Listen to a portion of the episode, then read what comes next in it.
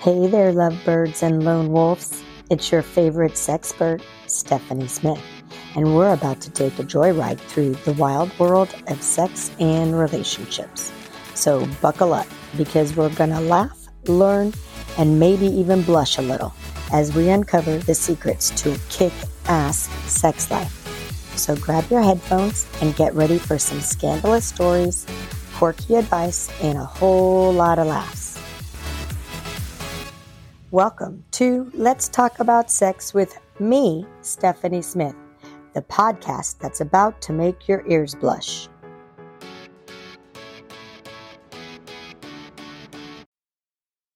Hello, and welcome back to Let's Talk About Sex with Stephanie Smith. I am your host, Stephanie, and I am here today to talk about retrograde ejaculation. What is it? Well, Retrograde ejaculation is when a man's sperm goes into his bladder instead of coming out of his penis. You often still feel an orgasmic release with retrograde ejaculation, but you won't see anything coming out. Another name for retrograde ejaculation is dry orgasm. So what actually, what causes this? So Retrograde ejaculation is caused by a problem with your bladder muscle.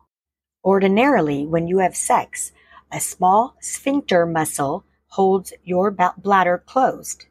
If this muscle stays open, sperm can flow backward during orgasm and go into the bladder. Conditions that may cause it include some blood pressure medications, some depression medications, medications for prostate issues, urethral surgery, prostate surgery, nerve damage, prostate removal, bladder removal, problems with semen production, radiation therapy in the pelvic area. What are some of the symptoms? So the main symptom is a lack of sperm coming out during an orgasm. Your orgasm will have less ejaculate than usual or none at all.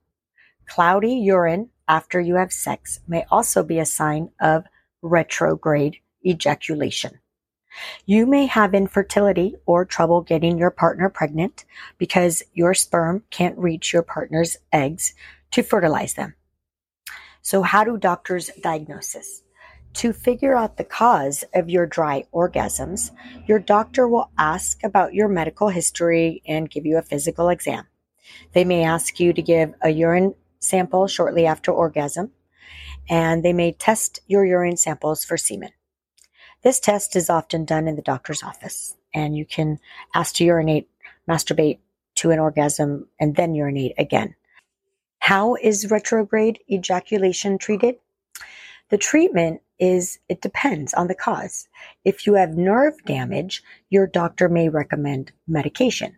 But the medications most often prescribed for this condition can cause higher blood pressure and a faster heart rate. They may not be a good option if you have a history of heart disease or high blood pressure. When to see a doctor? Um, so when your retrograde ejaculation isn't harmful and doesn't affect your ability to get an erection to have an orgasm, many people with it, they still have enjoyable sex lives. So you may want to get treatment if you're concerned about your fertility. If you've been trying to get your partner pregnant for a year without success, visit your doctor. You may also want to try treatment if dry orgasms cause psychological distress or if you don't like how it feels, because dry orgasms can be a sign of other conditions. It's always a good idea to have your doctor rule out anything more serious. I want to thank a follower for asking me to cover this on our show. You know, it's always difficult to talk about uh, personal issues and always know that you're not the only one who's usually suffering from an issue such as this. So that's why I like to do podcasts. So that way we get to share it with other people and help not just the person who reached out to us, but to anybody else who's out there who's also suffering. Um, I wanted to then give credit Um, I got this information from WebMD and give credit to, um, it was reviewed by Dr. Dan Brennan, MD. And I just wanted to give um, credit to them.